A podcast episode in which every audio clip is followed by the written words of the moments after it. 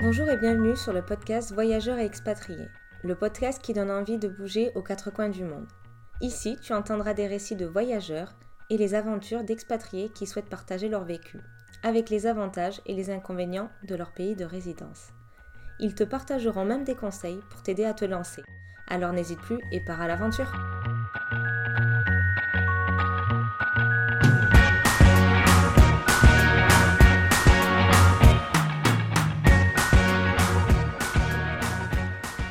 Bonjour chers voyageurs et bienvenue sur ce nouvel épisode. Aujourd'hui, nous sommes en compagnie de Sandra qui vit depuis 6 ans à Londres. Sandra, je te laisse te présenter. Eh bien, bonjour à tous. Euh, je m'appelle Sandra, j'ai 27 ans et euh, en effet, j'habite ici depuis 6 ans. Je travaille euh, depuis 4 ans maintenant en tant que graphic designer. Moi, je voudrais déjà savoir qu'est-ce qui t'a poussé à partir à Londres? Alors déjà, euh, c'est assez rigolo parce que j'ai toujours voulu vivre dans un pays anglophone, ça m'a toujours attiré. Et depuis que j'ai vu la série euh, Skins quand j'avais 14 ans, je me suis dit c'est à Londres que je dois aller. Euh, et, c'est un peu ça que je ne savais pas du tout comment ça se passait ou quoi, mais je m'étais dit un jour je viendrai habiter à Londres. Donc moi qui étais très nulle en anglais, j'ai commencé à, à tenter de m'améliorer comme je pouvais, donc en, en regardant des, interviews en anglais, en, essayant de pratiquer beaucoup plus à la maison et pas qu'en cours. Et, euh, voilà, et puis euh, à mes 21 ans, du coup, quand j'ai eu la possibilité de, de venir pour un stage, je, bah, je suis venue directement. D'accord, donc la démarche a été pour un stage pour tes études Oui, voilà, c'était pour ma troisième année de, de licence. Euh, c'était pour finir mon, mon, année. Je devais faire un stage et j'ai choisi de, de venir à Londres. D'accord. Et comment tu as préparé au niveau administratif ta venue sur Londres? Alors, il y avait déjà le côté au niveau de, de l'école. Donc, c'était un peu compliqué parce que comme c'était la première année qu'ils des, organisaient des stages, en fait, euh, ils étaient un peu perdus, on va dire. Donc, euh, c'est vrai que c'était un peu compliqué. Mais, euh, mais partie école, on va dire. Après, personnellement, euh, bah, je me suis juste euh, renseignée sur internet si j'avais besoin de quelque chose ou quoi. À l'époque, c'est vrai qu'on n'avait pas besoin de, de, visa ou de pre-settle statut, donc euh, c'était beaucoup plus facile. J'ai, si je me souviens bien, juste je suis partie avec mon passeport en main et c'est tout quoi. J'avais aussi mon, mon, comment on appelle ça, truc de stage là. Convention de stage. Ouais, voilà, convention de stage, merci. Et, et voilà, et puis j'ai pris un avion après, euh, après avoir euh, signé euh, ma convention. Ça fait longtemps que tu as, fini ton stage. Et comment tu as fait pour passer dans le monde du travail sur Londres? Est-ce que c'est différent à la France? Parce que tu avais 21 ans, donc au final, c'est là-bas que tu as vraiment le connu le monde professionnel Ouais, exactement. En fait, j'ai jamais vraiment travaillé dans mon domaine en France. Donc, c'était vraiment tout nouveau. Je ne savais pas du tout comment, comment j'allais m'en sortir, surtout que bah, mon niveau d'anglais n'était pas encore euh, très bon à l'époque. Donc euh, j'avoue que j'ai un peu galéré. Je suis restée bien six mois à, chercher du boulot, à essayer de faire un peu de, freelance en ligne. Mais, euh, mais c'était un peu compliqué. Et, et en fait, j'en ai profité pour, pour m'améliorer en anglais pendant ces six mois et, et à essayer de, de voir qu'est-ce que je pouvais améliorer, que ce soit au niveau de, de la pratique de, mon futur boulot ou de l'anglais. J'essaie de me, de me perfectionner. Mais ouais, au bout de, six mois après mon stage, j'ai enfin trouvé un, boulot. Euh, J'étais pas très très sûre de ce que ça allait donner vraiment parce que j'avais jamais fait ça avant. Mais, euh, mais je me suis dit que ça allait être l'opportunité de, de, commencer quelque part. Et, euh, et que si, euh, si jamais j'avais d'autres chances ailleurs plus tard, que je les, je les prendrais. D'accord. Et comment tu as fait du coup financièrement? Parce que là, tu dis que pendant six mois, tu n'avais pas de travail. Comment ça s'est passé? Ben, en fait, j'avais déjà des sous un peu de, côté parce que je travaillais l'été en, France. Mais au bout d'un moment, ben, mes parents qui m'ont qui m'ont soutenu, qui m'ont aidé. c'est sûr que je dépensais pas énormément. J'essayais de pas trop trop sortir parce que ben c'est clair que ça me faisait culpabiliser. Mais mais ouais non, merci à mes parents quoi. Oui, et pour rebondir sur ça, toi, si tu avais un conseil à donner aux personnes qui souhaitent vivre un petit peu cette aventure, combien il devrait un peu avoir en poche et comment il pourrait faire attention pour essayer de minimiser les, dépenses? Ben, Alors déjà, en poche, je sais même pas combien il faudrait parce que vraiment Londres, c'est, faut se le dire, c'est vraiment cher. Donc même avec un mois de salaire, je pense que ça ça suffit pas, on va dire, pour, pour venir vraiment s'installer. Il faut déjà avoir un boulot, je pense. donc peut-être venir avec au moins 2000 sur son compte, je dirais. Mais, mais après, il y a des petites astuces ici, on va dire, pour, pour mieux s'en sortir. Peut-être les, premiers, les premières semaines, les premiers mois, rester dans des auberges de jeunesse au lieu de directement trouver un, un appartement. Puis essayer de voir, par exemple, pour un forfait téléphonique peu cher, ou enfin, essayer de, de, voir où est-ce que l'on peut trouver les, les, choses les moins chères pour, pour en profiter. Et, et, ouais, essayer de faire attention aux, dépenses de, de sortie. Le côté extra. Ouais, voilà. D'accord. Et parce que j'allais dire, parce que c'est vrai que moi j'ai vécu à Londres et c'est vrai que c'est très très cher au niveau des loyers. Donc il y a la colocation qui permet de mmh. réduire les frais et d'avoir des petites chambres. Si je me souviens bien, des fois c'était moins cher d'avoir un lycée dans une petite chambre qui ressemble des fois à un placard à balai et de se dire on a une, une grande pièce commune où on y est plus souvent que déjà en fait je crois que c'est très rare d'avoir un appartement pour soi tout seul, à part quand on est une famille.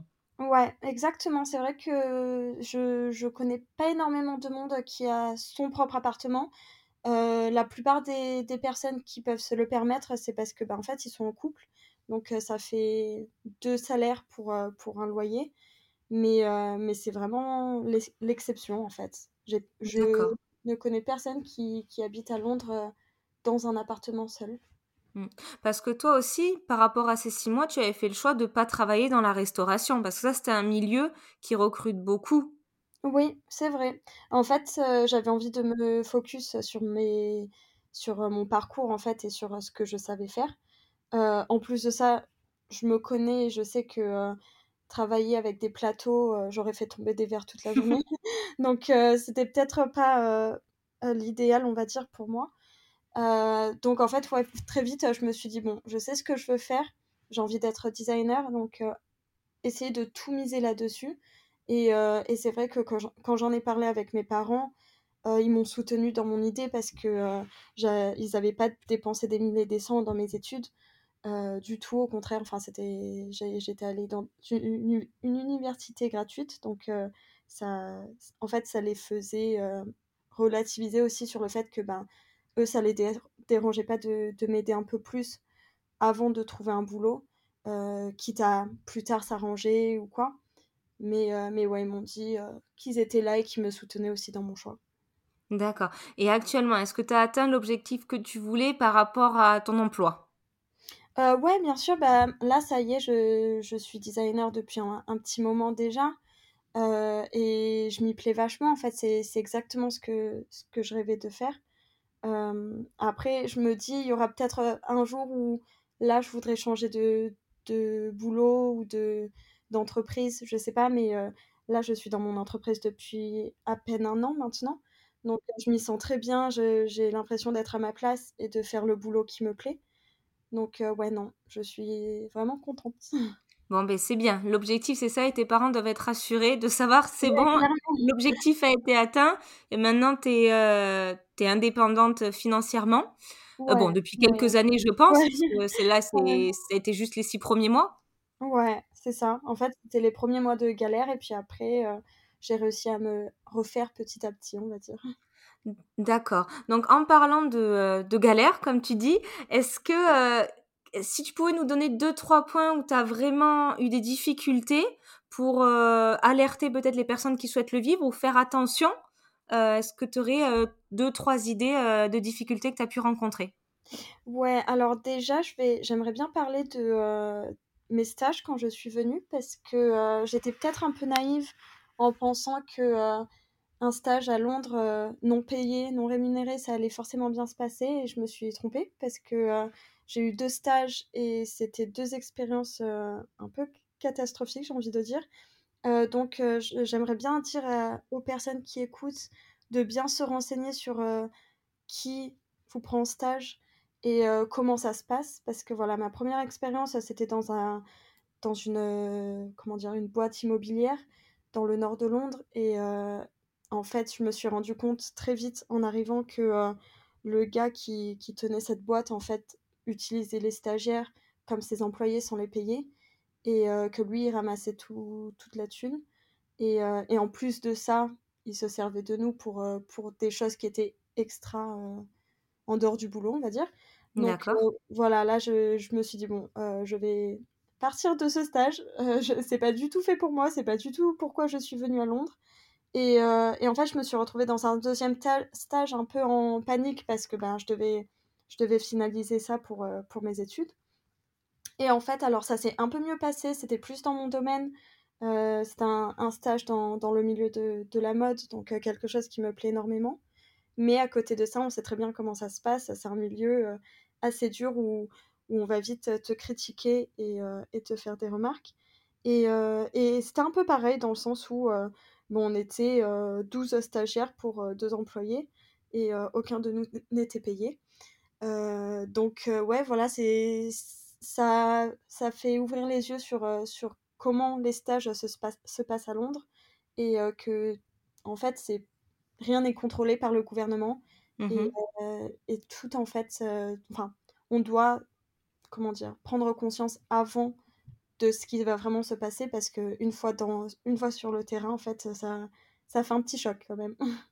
Ben, je pense, parce que moi, une fois, j'avais fait une recherche de stage pour euh, Londres. Mmh et il y a pas mal d'arnaques quand on vient de l'étranger aussi. Ouais, ouais, ouais. Où ils te demandent de payer des choses d'avance. Donc, nous connaissant en français, on se dit non, on paye pas d'avance. on part sur des plateformes hyper sécurisées. Donc, on fait attention, mais c'est bien d'alerter sur ce point, de se renseigner. je pense que ça doit être pareil pour les emplois aussi, de quand même se renseigner un petit peu plus, même si c'est différent parce qu'on est payé. Mmh. Mais c'est bien de faire des recherches. En tout cas, ceux qui nous écoutent, retenez ce point.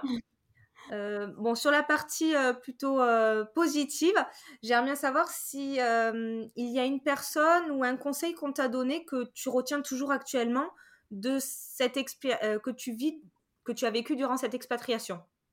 Ben, en fait, je sais pas si, si j'ai vraiment un conseil qu'on m'a donné ou quoi que ce soit, mais c'est vrai que c'est, enfin, j'ai rencontré beaucoup de personnes ici qui qui m'ont tous apporté dans un sens ou dans l'autre euh, de l'expérience de, de, la vie, j'ai envie de dire. Et, euh, et, en fait, oui, ce que je retiens surtout, c'est que euh, on n'apprend jamais, en fait, enfin, on n'arrête jamais d'apprendre l'anglais ou d'apprendre à, à, grandir vraiment. j'ai un très bon ami anglais qui, qui tout le temps me, va me corriger quand je fais des fautes ou, ou va m'aider à, à, trouver mes mots ou, ou bien écrire des emails ou quoi. Et je me dis, en fait, c'est aussi ça la vie, c'est demander à, d'autres personnes de, de s'entraider, en fait, et pas d'essayer de, de, vivre tout seul dans son petit monde, quoi. C'est très bien, c'est très bien dit, c'est très bien dit, c'est la collectivité et s'entraider. Exactement, ouais. Euh, est-ce que si tu avais deux, trois souvenirs à me donner, ou expériences, est-ce que tu en aurais à me donner bah, mes plus grands enfin mes souvenirs, on va dire, c'est quand même euh, les soirées. Hein, euh, Londres, c'est un peu connu pour ça. Euh, donc, bah, les, les, bandes, les bandes d'amis qu'on se fait, les gens qui viennent, qui repartent. c'est c'est vrai que Londres, c'est beaucoup ça. En fait, on s'attache à des personnes, puis après on les voit repartir, on se refait d'autres groupes d'amis. En fait, la vie va, va évoluer comme ça. Donc, je pense que le plus beau à retenir, c'est de se dire on vit un petit moment il faut, faut, le garder précieusement et se dire que euh, qu'il aura compté en fait.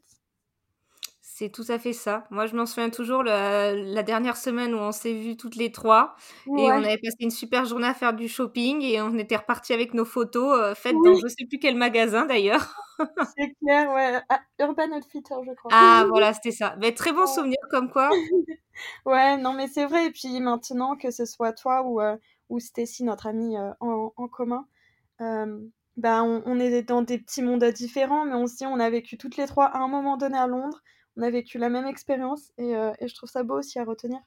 Oui, et j'ai l'impression que c'est ça beaucoup quand on est allé à l'étranger, les relations sont différentes que quand on est en France. C'est plus, en fait, c'est différent, c'est peut-être plus fort, mais différemment. Ouais, mais c'est vrai. Je pense que on se, on s'entraide. On va dire que quand, quand, on est entre Français ou entre étrangers ou je sais pas, on va, on va se repérer et en fait on va se dire ah peut-être que cette personne elle va galérer à, à, expliquer quelque chose ou à parler ou quoi. Et de suite on va essayer de, de s'entraider. Je sais pas, j'ai l'impression que ça crée vraiment un petit lien en plus. Mmh. même hier j'étais dans un dans un pub pour voir bah, l'euro et, et, en fait il y avait des, des Français qui étaient là et qui, eux, sont pas arrivés depuis très longtemps en Angleterre. Et de suite, en fait, on a commencé à, à, parler de nos expériences, à, partager, en fait, ce qu'on était en train de vivre, eux, de leur côté, comment ça s'était passé, puis nous, avec mes amis, comment, comment on s'était retrouvés là. Donc, je sais pas, je pense que de suite, il y a, y a, un lien qui va se créer un peu plus rapidement que si on est des Français en France, quoi. Oui. Et, et d'ailleurs, tu restes avec beaucoup de Français ou au niveau de ton entourage, c'est vraiment... Donc, euh, au niveau de ta colocation, au niveau de ton travail, c'est comment l'entourage? Bah alors, euh, au niveau de ma coloc, en fait, je, je suis assez chanceuse parce que j'ai presque tous mes amis d'enfance qui m'ont rejoint à Londres. Mmh donc, euh, on, on, vit ensemble et, et ouais, pour le coup, c'est des Français. Donc, on, on, est beaucoup entre Français quand on est en amis, entre amis, pardon. Mais euh, par contre, au boulot, moi, je, je, je travaille qu'avec des Anglais. Donc, euh, ouais, toutes mes journées, euh, quand, quand j'ai des entretiens, des, des, meetings ou quoi, ben, c'est en anglais. Et, et, à côté de ça, ben, j'ai quand même un petit groupe d'amis anglais qui, petit à petit, grandit encore un peu plus. non, mais c'est bien. Parce que ça te permet de toujours te perfectionner, comme tu disais, au niveau de l'anglais. Exactement, ouais. Je trouve que ça, ça aide aussi à à garder conscience de, de, où on est, de qu'est-ce qu'on est en train de faire et, euh, et ouais, de, continuer à s'améliorer en anglais. Hein, juste ça, c'est mmh. déjà top. Oui. Et euh, en parlant de, donc, du côté anglais et côté français, là, je sais que tu reviens euh, plusieurs semaines en France et donc pour, pour, voir ta famille, je présume, ou des amis.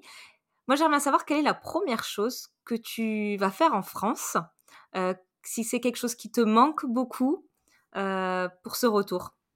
Ouais, bah, je pense que la première chose, vu que j'habite euh, dans le sud, c'est aller à la plage. Parce que clairement, euh, voir la mer, c'est quelque chose qui manque. Même s'il y a Brighton ici, pas très très loin, c'est quand même pas la même chose. Mais, mais ouais, je pense que c'est clairement la première chose que je vais faire, prendre du temps pour, pour aller à la plage.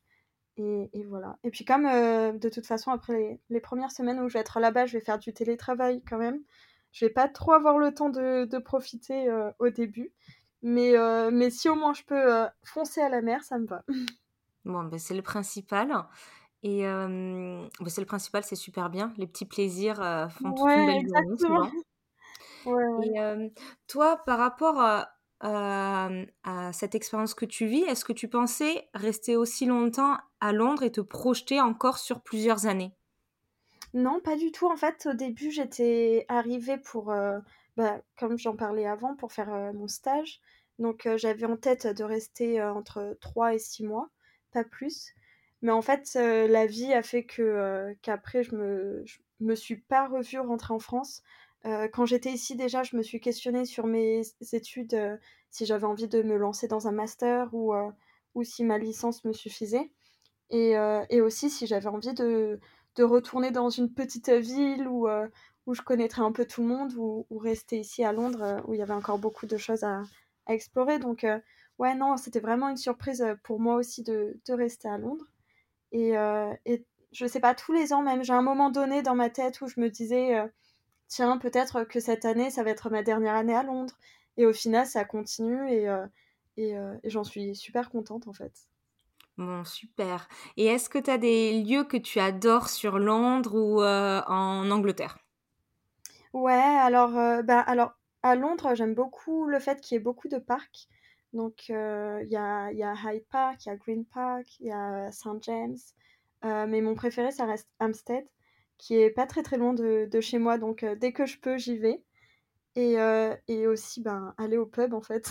je pourrais pas dire un en particulier, mais euh, juste aller au pub, voir, voir l'ambiance, en fait, qu'il y a, où, où il y a toujours euh, des Anglais qui, vont, qui vont parler fort, renverser de la bière, rire. c'est, je sais pas, c'est juste une ambiance qu'il faut vivre, en fait, quand on vient à Londres. Et, et en Angleterre, alors, j'étais à quelques endroits, mais un, truc qui m'a beaucoup marqué, c'était de faire un road trip au, Pays de Galles. J'ai trouvé ça super parce que c'était pas du tout un endroit qui m'attirait plus que ça. Et en fait, j'ai découvert des paysages mais magnifiques. Donc si vous avez l'occasion, allez-y, foncez. Dans tous les cas, je te demanderai certainement pour compléter l'article quelques lieux phares que tu as pu visiter pour donner un peu plus d'idées aux personnes parce que ben, c'est bien parce qu'il y a Londres, il y a beaucoup, beaucoup de choses à visiter sur Londres, mais aussi il y a des villes autour comme Brighton, il y a Oxford pas loin, et en une journée, ça peut être fait. Donc ça, c'est super intéressant. C'est vrai, ce qui est sympa aussi, c'est que de Londres, c'est très facile de prendre un train et de se retrouver dans une autre ville un peu différente. Euh, ça prend, euh, pour Brighton par exemple, c'est une heure. Euh, mmh. Je crois que Cambridge et Oxford, c'est pareil, c'est une heure et demie, peut-être deux, mais, mais c'est vraiment pas loin. Quoi. Là, encore ce week-end, enfin le week-end dernier, j'étais, je suis partie à, à Bath, et une ville d'ailleurs magnifique que je recommande.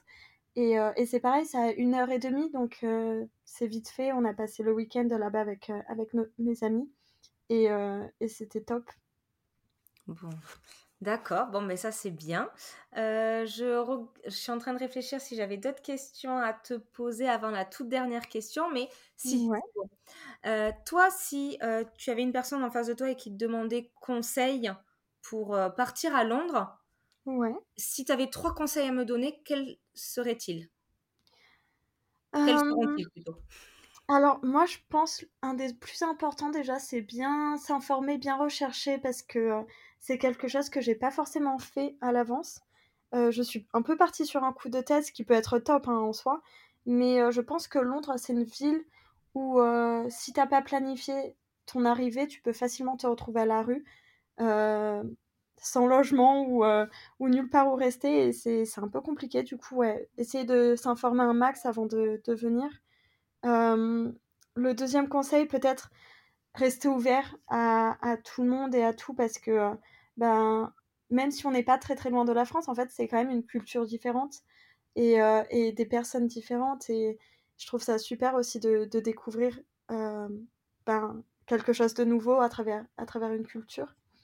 Et, euh, et le troisième, est-ce que j'en ai un de troisième? Je ne sais pas, je sais pas du tout. non, juste kiffer en fait, venir ici et puis, et puis penser que que rien de mieux ne peut arriver en fait. Je crois que c'est le mieux. D'accord. Mais je voudrais rebondir moi sur ton premier conseil parce que euh, c'est vrai que moi je suis partie. Euh, donc euh, je suis partie en me disant que j'y ai allé 5-6 mois. Et la seule chose que j'ai faite, c'est que j'ai pris un billet d'avion, des CV en main, et j'avais réservé deux semaines en, en Airbnb. Parce que j'avais trouvé un Airbnb pas cher du tout. Donc ça aurait pu être l'auberge de jeunesse aussi.